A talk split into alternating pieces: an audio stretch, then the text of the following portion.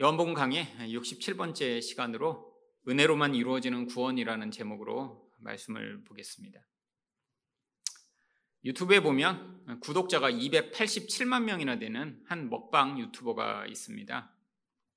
2019년에 어, 이 유튜버의 몸무게가 131kg였습니다. 이 먹방을 하니까 아주 음식을 많이 먹고 음, 아주 엄청나게 살이 쪘죠. 그런데 건강이 너무 나빠져서 음, 이 유튜버가 어, 결심을 하고 살을 빼겠다라고 2019년에 시작을 했고요. 500일 만에 50kg를 감량을 했습니다. 이 여성입니다. 음, 여성이 131kg까지 나가다가 정말 아주 이를 악물고 음, 감량을 해서 50kg로 이렇게 50kg를 감량을 하고 지금은 이제 건강한 몸을 되찾았습니다. 시간이 지나도 계속해서 그런 음, 건강한 몸을 유지하자 어, 사람들이 열광했고요. 그래서 유튜브에서 어, 레전드 다이어터로 불리는 어, 새로운 컨텐츠로 음, 지금 유튜브를 하고 있다라고 합니다. 여러분 여기 계신 많은 분들이 아마 살 때문에 고민하신 경우들이 많이 있으실 것입니다. 살 빼는 게 단순히 아, 그냥 내가 살을 빼야지라고 하면 뺄 수 있는 것인가요? 여러분 우리는 정답을 다 알고 있습니다.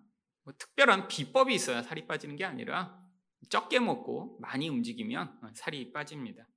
근데 이 단순한 걸 왜 못할까요? 결국 우리의 약한 의지 때문이죠. 결심을 해도 3일, 일주일, 아니, 한 달, 정말 열심히 노력을 했는데, 한순간에 무너지고, 다시 의지력이 약해져 예전으로 돌아가죠.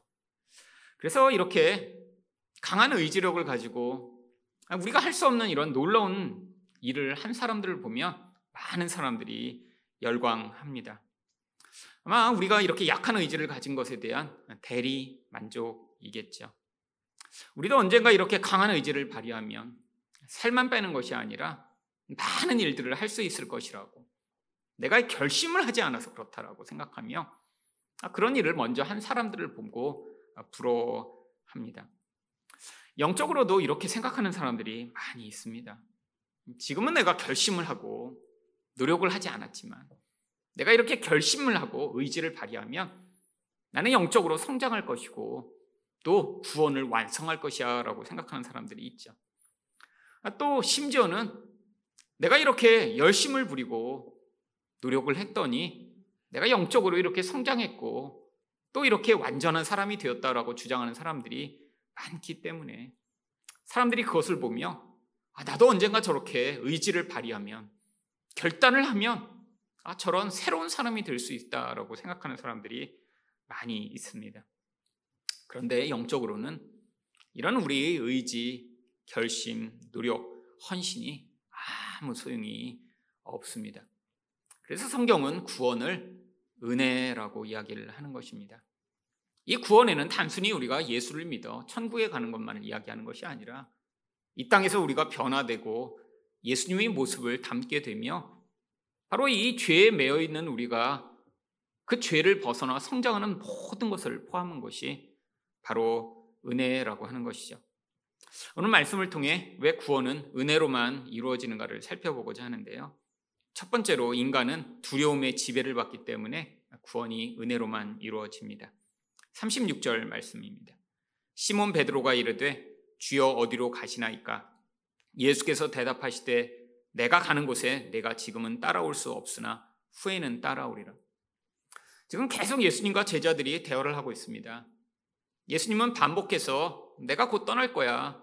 나는 지금 이곳에 이제 없다라고 이야기를 하시며 마치 예수님이 하시는 행동이나 말이 유언처럼 들리도록 말씀하셨죠.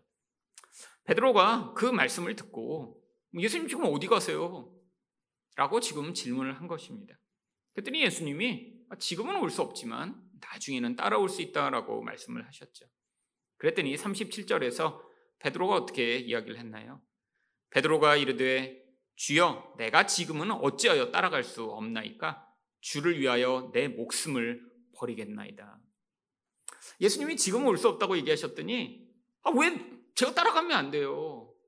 아, 나는 예수님을 향해 목숨까지 버릴 이런 헌신이 되어 있는 자인데 아, 도대체 어디 가시길래 내가 갈 수 없다고 하시는 거예요. 라고 이야기를 하죠. 여러분, 이 예수님을 향해 목숨을 버리겠다라고 하는 이 베드로의 말이 거짓말이었을까요? 아닙니다. 그 순간에는 진심이었죠. 아니 정말 베드로는 예수님을 향해 자기 목숨을 바쳐 그를 헌신하고 그를 따를 준비가 되어 있는 사람이었습니다. 여러분, 예수님이 어디를 가시던 내가 내 생명을 아끼지 아니하고 예수님에게 충성하고 따르겠다라고 하는 이 베드로의 의지와 결단이요.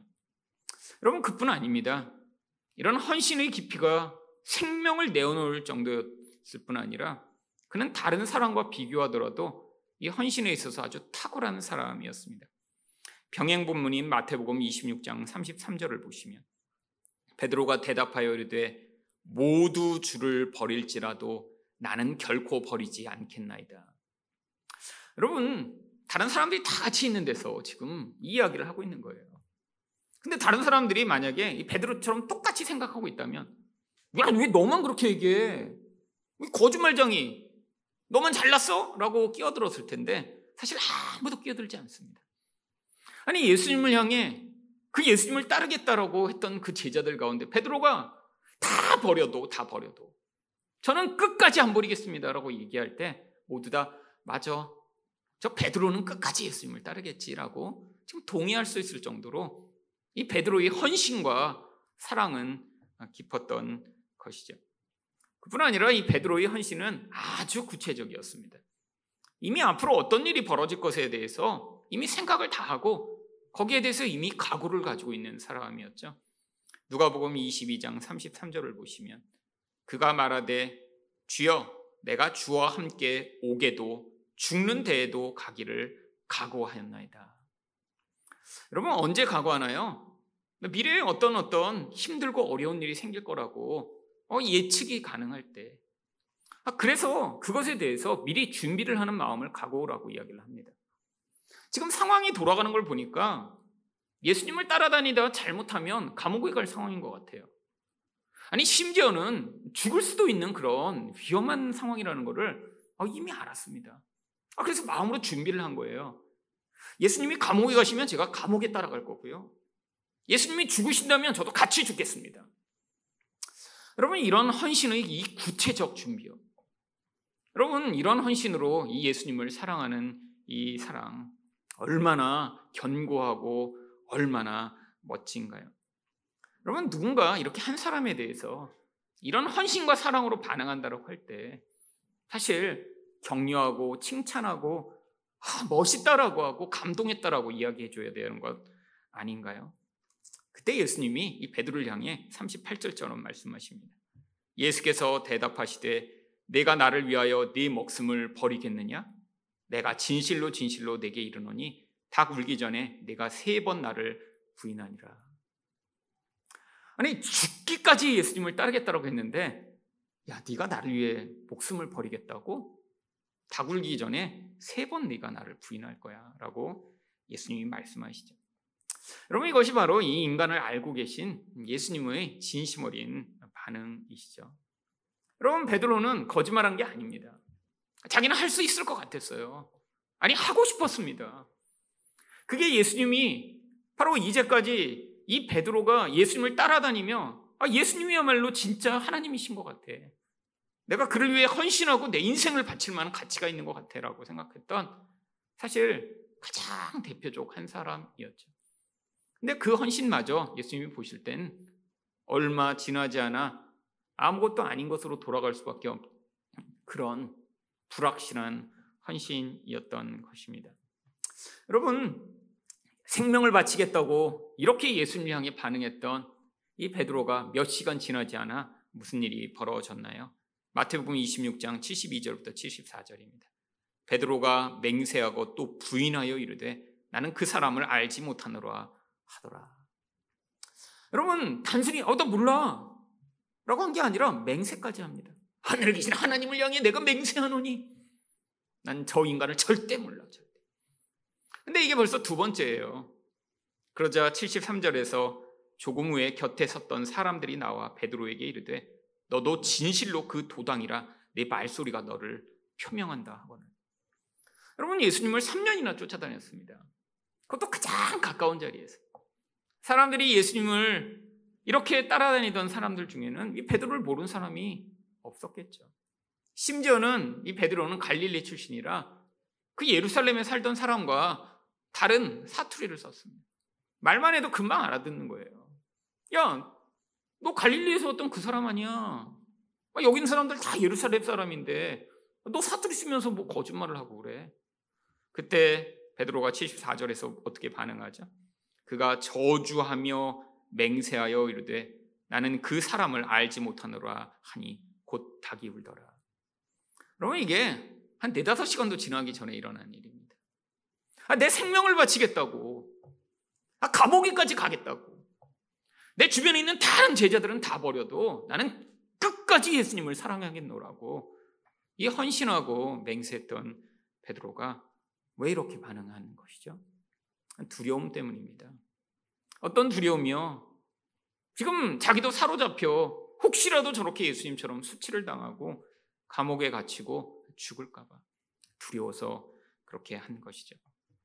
여러분, 이 두려움은 인간이 의지로 통제할 수 있는 것을 넘어섭니다. 아, 우리는, 아, 난 두렵지 않아. 라고 이야기할 수 있지만, 여러분, 두려움은 훨씬 더 근원적인 힘이에요. 여러분, 왜 우리 인간은 두려워하나요? 결국, 영적인 하나님이 누구신지 알지 못하기 때문에, 눈에 보이는 이 세상에 있는 어떤 힘으로 자기의 보호와 위로를 삼고 살아가니까, 결국 세상을 살다 보면, 내가 세상에서 아무리 돈이 많아도, 아무리 건강해도, 아무리 높은 지위를 가져도, 결국 그것들을 무너뜨리고, 나를 아무것도 아닌 것처럼 만들 수 있는 더 강한 힘이 있다는 것들을 발견하기 때문에 결국 인간은 끝이 없는 두려움에 시달리게 되어 있습니다. 그런데 이 두려움을 야기하는 또 근원적인 힘이 바로 인간의 욕망이죠. 여러분, 인간이 두려워하는 모든 대상은 사실 우리가 가장 간절히 원하는 것들이에요. 여러분, 암에 걸릴까봐 두려우신가요? 그렇다면 여러분은 건강을 아주 원하는 분이시죠. 아, 나는 건강해야 돼. 아, 그래서 오래오래 잘 살아야 돼. 근데 그것을 가장 방해할 만한 것이 무엇인가요? 바로 암에 걸리면 내가 생각하던 그 아주 중요한 건강을 잃어버리고 죽을 수도 있으니까 두려워지는 거죠. 여러분, 돈이 두려우신가요? 그렇다면 여러분은 돈을 아주 아주 깊이 사랑하는 분이신 것입니다. 여러분, 돈 때문에, 아, 나중에 내가 가난해질까 봐 너무 두렵다면, 결국 여러분은 이 돈이 주는 그 강력한 쾌락에 너무 익숙해져서 결국 돈이 없는 삶을 상상하지 못하고 그게 자기 인생을 파괴한다고 생각하는 거죠. 결국 이 욕망이나 두려움이나 인간의 한 본질을 안에서 영향을 미치며 우리가 아무리 생각하고 계획하고 각오하고 결심을 해도 한 존재를 결국 영향 미치고 우리가 원하는 방향으로 갈 수 없게 만드는 힘이 바로 이 강력한 욕망과 두려움입니다. 여러분 욕망과 두려움이 왜 생겼죠? 결국엔 죄 때문에 나타나게 된 것이죠. 여러분 하나님과의 관계가 끊어지며 인간의 영혼이 공허하게 되니까 결국에는 이 공허를 채우고자 욕심을 부리게 되고 내 힘만으로 내가 원하는 것들을 지킬 수 없게 되자 두려워지게 된 것이죠. 결국 죄로부터 시작된 욕망과 두려움을 인간은 다스릴 수 없기 때문에 아니 우리가 하나님을 사랑하겠다라고 결심하고 아니 내가 어떤 일을 이렇게 잘하겠다라고 몸부림치는 것만으로는 이 강력한 영적 힘을 이겨낼 수 없어 결국 이 베드로와 같은 모습을 보이게 되는 것입니다. 여러분 바로 그 순간 예수님이 어떤 일을 하셨나요? 베드로가 부인하는 바로 그 순간 누가복음 22장 61절과 62절은 이렇게 이야기합니다. 주께서 돌이켜 베드로를 보시니 베드로가 주인 말씀 곧 오늘 닭 울기 전에 내가 세 번 나를 부인하리라 하심이 생각나서 밖에 나가서 심히 통곡하니라.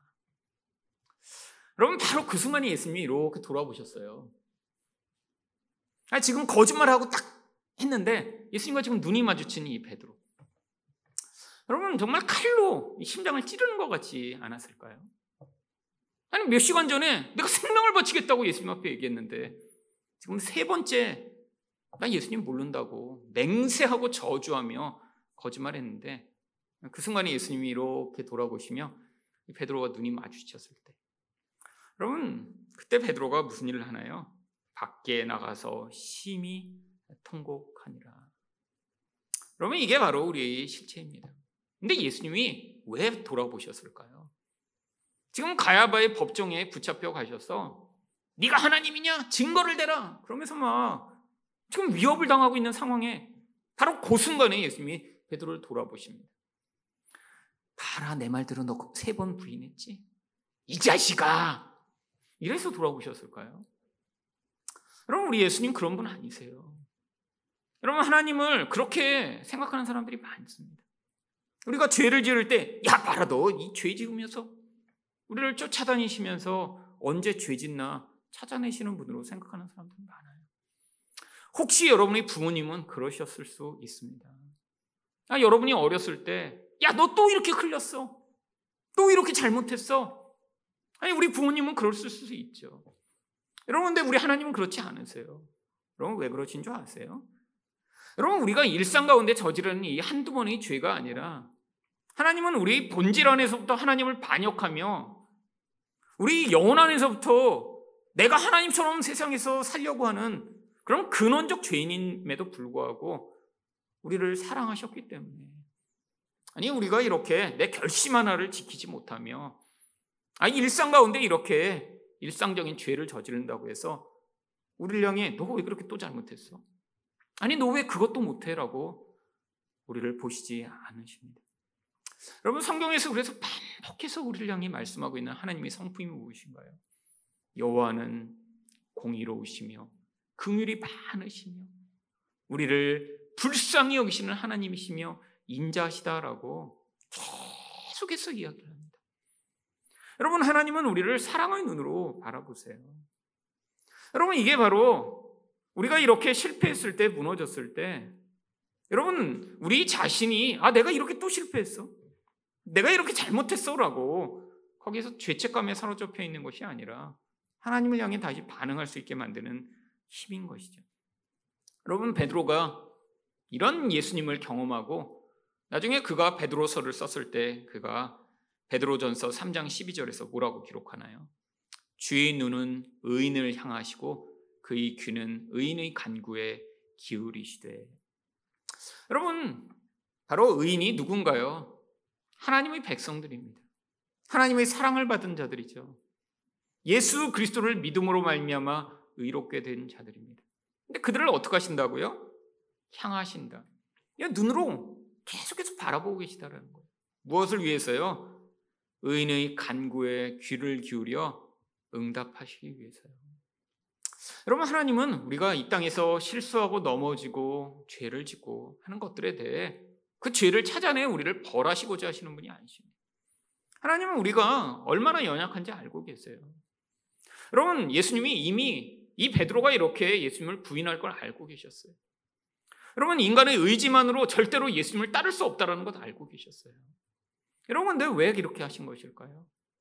여러분, 이 인간의 자기의, 자기 열심만으로 가지고 이 구원이 완성되지 않는다는 것을 우리에게 보여주시고자 하는 것이죠. 여러분, 여러분이 열심을 내면 여러분이 더 선한 사람이 될 수 있을까요? 아니요. 선한 것처럼 흉내를 내고 거짓말을 할 수 있습니다. 여러분, 우리 자주 경험하시잖아요. 여러분, 아, 나는 화를 내지 않아. 여러분, 참으면 어떻게 되죠? 여러분, 밖으로 화를 내지 않으면 속으로 화가 나서 우울증에 걸리고 더 파괴적인 결과가 나타나는 경우가 많이 있습니다. 여러분, 아니, 이 분노 하나 통제할 수 없는 우리들이요. 아, 그래서 밖에서 내가 선한 사람인 것처럼 행세하는 사람일수록 가족이나 가까운 사람들에게 더 악한 모습을 보이는 사람들이 많이 있지. 여러분, 인간의 영혼은 아주 연약합니다. 하나님이 우리가 연약함을 인정해 하나님 앞에 나와 그 은혜를 사모하는 자가 되기를 원하시는 것이지. 하나님, 나는 이렇게 강한 사람입니다. 나는 이렇게 열심을 부릴 수 있는 사람입니다. 라고 우리가 의로운 존재인 것처럼 하나님 앞에 나와 우리가 마치 하나님 앞에서 괜찮은 존재인 양 행세하기를 원하시는 것이 아닙니다. 여러분 하나님은 우리를 향해 늘 긍휼의 눈으로 바라보시며 네가 얼마나 약한지 인정하고 아, 내가 네 힘으로는 절대로 이 구원과 은혜를 받을 수 없는 존재임을 인정해 내 앞에 나오라고 말씀하시죠. 여러분 어떤 사람만이 이렇게 은혜를 은혜로 받아들일 수 있을까요? 바로 이 베드로처럼 실패한 사람만이 가능합니다. 여러분 베드로가 아마 이 치명적 실수가 아니었다면 베드로는 하나님의 은혜를 은혜로 받아들이지 않았을 거예요. 아니 내 열심으로 여기까지 왔거든요. 남들은 하지 못하는 헌신을 했거든요. 아, 내 가족과 내 직장과 내 모든 것을 버리고 주를 따랐거든요. 여러분, 하지만 하나님이 우리에게 요구하시는 것은 하나님이 우리에게 긍휼과 은혜로 베푸시는 그 놀라운 은혜에 감동하며 그 은혜를 찬양하는 자들이 되기를 원하시는 것이지 우리가 이 땅에서 하나님께 바친 그 작은 헌신, 그 작은 물질에 대해 아, 우리가 자랑스러워하며 하나님 내가 이것을 바쳤습니다. 그러니까 나에게 더 많은 칭찬과 더 많은 복을 내려달라고 이야기하는 이런 물질적이고 이런 기복적인 반응을 원하는 것이 아니죠. 여러분 이런 베드로처럼 실패의 자리에서 긍일로 우리를 바라보시는 우리 하나님의 그 은혜의 손길을 받아들이시는 여러분 되시기를 축원드립니다. 두 번째로 왜 구원은 은혜로만 이루어지나요? 인간은 영적으로 무능하기 때문입니다. 누가복음 22장 31절 말씀을 보겠습니다. 시모나 시모나 보라 사탄이 너희를 밀가부릇하려고 요구하였으나 뭐 지금은 농사를 안 짓기 때문에 뭐 밀을 까부른다 하면 잘 감이 안 오지만 그래도 제가 어렸을 때 저희 할아버지 댁에 가서 이렇게 타작하고 이렇게 뭐 쌀을 이렇게 까부르는 키질을 하는 것을 본 적이 있습니다. 여러분 키질을 할 때 어떻게 하나요? 키에다가 곡식을 넣고 하늘로 던지고 이제 계속 이렇게 하죠. 뭐 하지 실력이 없는 사람이 하면 뭐 그대로 떨어지지만 이게 실력 있는 분들은 그 잘 흔들면 신기하게도 그 가벼운 겹씨는 다 땅에 떨어지고 그 다음에 알곡만 남습니다. 여러분 이 키질을 하면서 흔들면 어떻게 된다는 거예요? 여러분 거기서 겹씨가 아, 나는 여기 흔들리지 않을 거야. 나는 견고하게 이렇게 자리를 잡고 서 있어야지. 이게 될까요? 그러면 퀴즈를 하면 다 출렁출렁출렁출렁 겹씨는 다 흔들리게 돼 있죠. 지금 사탄이 그러려고 한다는 거예요. 다른 말로 이야기하면 제자들을 전부 시험하고 있다는 것입니다. 무엇을 시험하나요? 믿음을 시험하죠. 아니 저렇게 달려 죽는 게 하나님이었냐? 어, 뭐한 거야 도대체 우리가 여태까지? 여러분 바로 가론 유다가 했던 반응이요. 야 저런 인간은 하나님일 수 없어. 그러니까 차라리 내가 팔아버리자 차라리. 여러분 제자들도 다 사실은 똑같은 존재들이었습니다. 아니 그렇게 예수님이 하나님인 줄 알고 따라다녔는데 너무 무기력하게 죽임을 당하는 것을 보며 다 도망가 버렸어요. 낙심했어요. 여러분 이게 바로 사단의 역할이었죠. 여러분 기질을 하면 인간은 그렇게 다 흔들려 겹치처럼 요동하고 무너질 수밖에 없는 게 우리들이라는 거예요. 여러분 인생 가운데 시험을 당하는 경우가 뭐 어떤 큰 일로만 시험을 당하나요? 여러분 누구의 말 한마리에 시험에 들어 낙심하고 좌절하고 고통하는 경우가 많이 있습니다. 여러분 이게 인간입니다. 근데 그 배경에 뭐가 있어요? 마귀가 있고 하나님의 은혜가 있는 것이죠. 여러분 심지어 그래서 성경이 인간을 뭐라고 이야기하냐면 사실 집에 있는 이런 가구처럼 마귀나 하나님이 인간이란 존재를 마음대로 움직이며 자기 마음대로 처분할 수 있는 그런 존재로까지 이야기를 합니다. 마태복음 12장 28절부터 29절을 보시면 그러나 내가 하나님의 성령을 힘입어 귀신을 쫓아내는 것이면 하나님의 나라가 이미 너희에게 임하였느니라. 지금 이 인간이라는 한 존재를 두고 성령과 귀신이라고 하는 이 영적 존재들이 지금 서로 차지하려고 지금 힘겨루기를 하고 있다는 거예요. 근데 누가 항상 이기세요? 성령이 이기세요. 바로 성령이 하나님 나라의 권세를 가지고 오셔서 마귀의 지배를 받고 있는 이 인간의 그 귀신을 쫓아내 버리시면 더 이상 인간이 마귀의 지배를 받지 않게 되는 것이죠. 근데 그 일이 어떻게 일어난다고요? 29절을 보시면 사람이 먼저 강한 자를 결박하지 않고서야 어떻게 그 강한 자의 집에 들어가 그 세간을 강탈하겠느냐?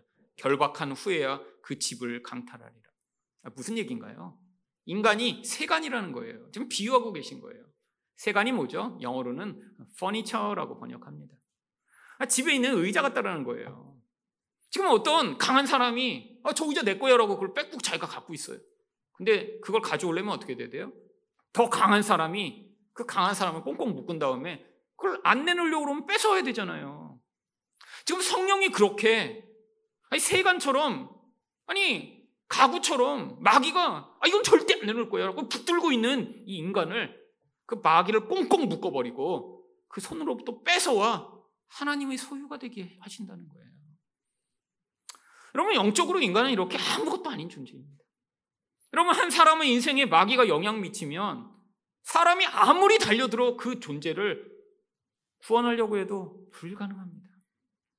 이 세상을 살아가는 얼마나 많은 사람들이 마귀의 거짓말에 속아 살아가고 아니 이 세상에 돈이 전부인 것처럼 살아가며 아니 그래서 그 돈 때문에 다른 사람을 죽이고 빼앗고 고통하게 하면서도 아무런 죄책감도 느끼지 않는 그 모습이 마귀처럼 살아가는 것 아닌가요? 사랑하겠다고 결혼해놓고 폭행하고 욕하고 저주하며 살아가는 많은 사람들의 인생이 사실 마귀의 키질에 놀아나며 사는 인생 아닌가요? 여러분, 인간이란 이렇게 약한 존재입니다. 한 사람에게 마귀적 영향력이 미치기 시작하면 우리 힘만으로는 절대 그 마귀와 싸워 이길 수가 없어요. 여러분, 그래서 하나님이 무슨 일을 하시나요? 바로 누가복음 22장 32절 상반절을 보시면 그러나 내가 너를 위하여 내 믿음이 떨어지지 않기를 기도하였으니 여러분 예수님이 우리를 기억하시며 기도해 주셨습니다. 여러분 이 베드로가 의지를 발휘해서 이 마귀의 키질로부터 벗어나 베드로와 같은 이런 사도가 된 것이 아닙니다. 여러분 그는 마귀의 영향력에서 스스로 벗어날 능력이 없는 자예요. 근데 무슨 일이 있었어요? 예수님이 그를 긍휼히 여기시며 믿음이 떨어지지 아니하도록 그를 위해 기도해 주셨더니 아니 그런 예수님을 부인한 자리로부터 다시 돌아와 다시 예수님을 사랑하고 섬기는 자리에 서게 된 것이죠. 여러분, 아, 이렇게 의지가 강했던, 헌신이 강했던 예수님의 수제자가 왜 이런 과정을 꼭 지나게 하신 것일까요? 누가복음 22장 32절 하반절을 보시면 너는 돌이킨 후에 내 형제를 굳게 하라.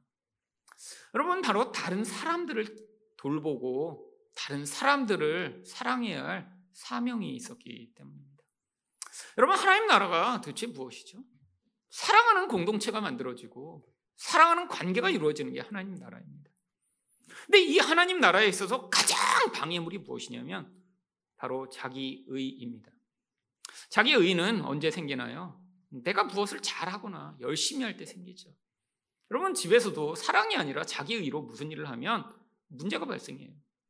여러분, 집에서 설거지를 자기 의로 하신다고 생각해 보세요. 그러면 어떻게 될까요? 내가 이렇게 설거지를 열심히 하는데. 그럼 어떡합니까? 아니, 그런데 왜 내 배우자는 이거를 안 알아주지? 일단 자기 의가 있는 사람은 누군가 그걸 인정해 줘야 돼요.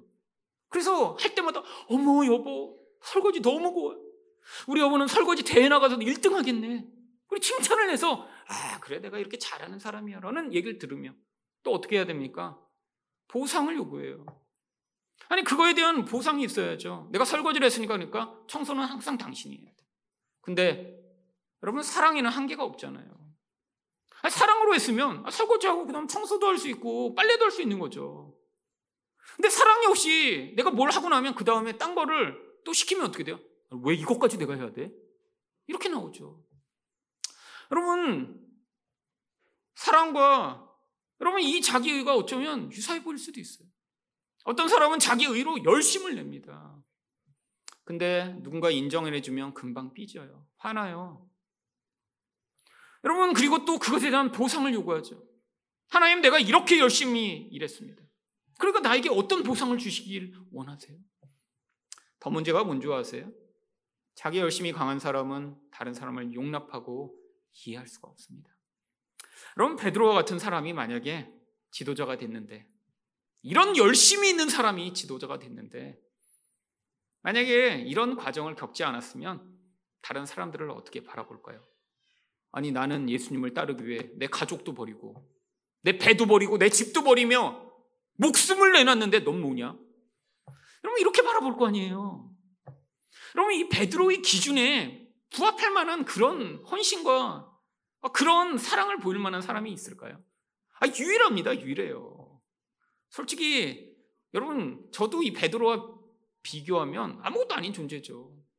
제가 뭐 집을 버렸나요? 뭐 예수님의 핍박을 받았나요? 그럼 누가 이 베드로와 대조해서 어, 나는 베드로 정도로 헌신했습니다 할 만한 사람이 누가 있겠어요? 여러분 근데 자기 의가 강할수록 다른 사람이 용납이 안 됩니다.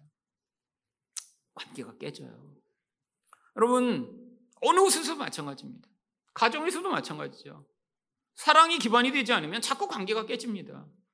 열심히 일하는 것 때문에 관계가 깨져요. 그러니까 차라리 일을 하지 마세요. 여러분, 에 자기가 있으면 차라리 청소를 하지 마세요, 그냥. 더럽게 살아요. 아니, 청소하고 나서 왜 자꾸 자기 의를 내세우세요? 이거 잘못된 거죠. 여러분, 은혜로 말미암아 사랑하고 은혜로 말미암아 헌신하는 것입니다. 하나님이 베푸신 은혜가 너무 감사해 하나님께 반응하며 그래서 여러분이 무슨 일을 할 때마다 하나님 감사합니다. 하나님 찬양합니다. 여러분 결혼도 그렇잖아요. 여러분 절대로 결혼 못할 것 같은 사람이 결혼했어요. 그럼 결혼해 준 것만 해도 너무 감사한 거 아니겠어요? 그러면 아, 빨래 좀 한다고 아, 내가 그렇게 빨래 세 번이나 했는데 왜 아, 빨래도 안 하면서 그렇게 자꾸 그러지? 그런 마음 안 가져요. 그냥 아, 내가 모든 빨래를 다 하겠습니다. 주인님 이렇게 하면서 그냥 사는 거죠. 뭐 죽을 때까지 괜찮아요. 그래도 여러분 하나님에 대한 절대 감사와 은혜가 있으면 여러분이 무슨 일을 하셔도 여러분 절대로 그것으로 말미암아 보상을 얻어내려고 하거나 그걸 내세우지 않게 됩니다. 아 그러면 신앙생활이 정말 즐겁고 감사해요. 예배를 드리는 것만 해도 감사하고 하나님이 내 인생에 베풀어 주신 그 모든 것이 다 감사한데 자기 의가 조금만 들어가면 왜 하나님 왜 이건 안 주세요?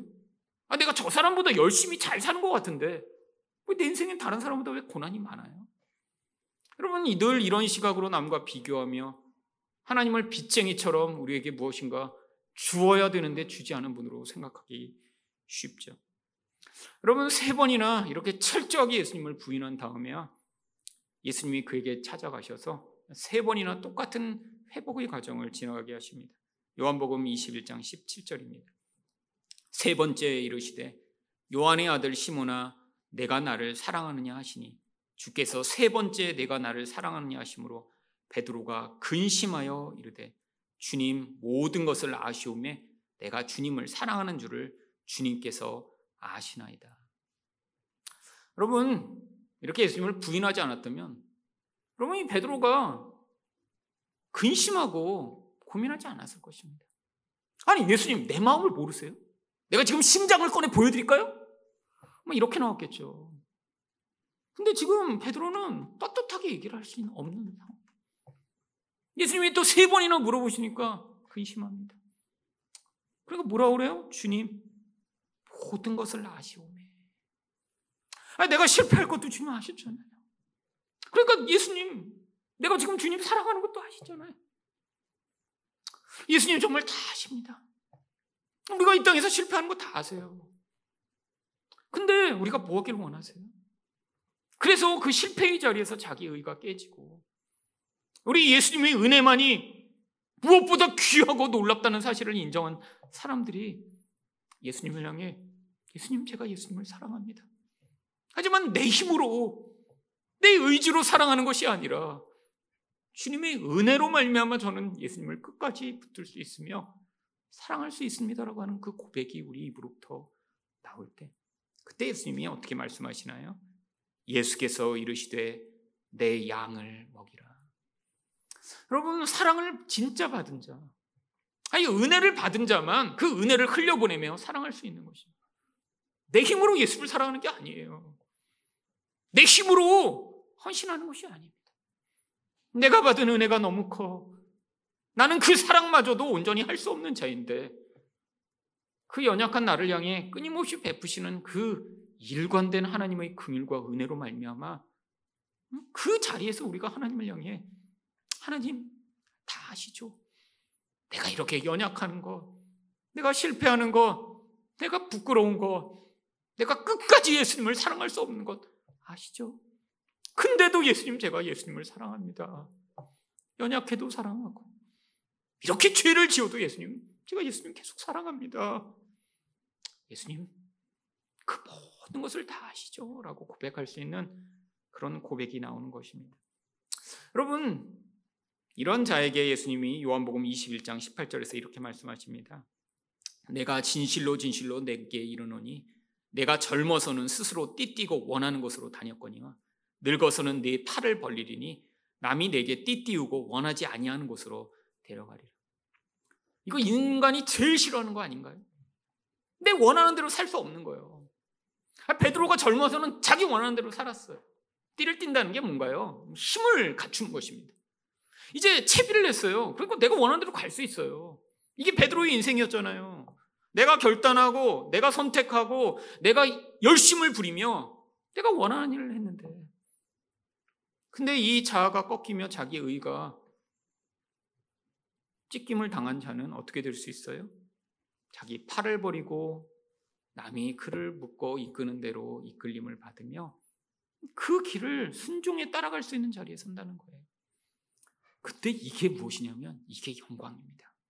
요한복음 21장 19절을 보시면 이 말씀을 하심은 베드로가 어떠한 죽음으로 하나님께 영광을 돌릴 것을 가리키시니라. 아니, 여러분 이렇게 내 마음대로 살지 못하는 게 어떻게 하나님의 영광이죠?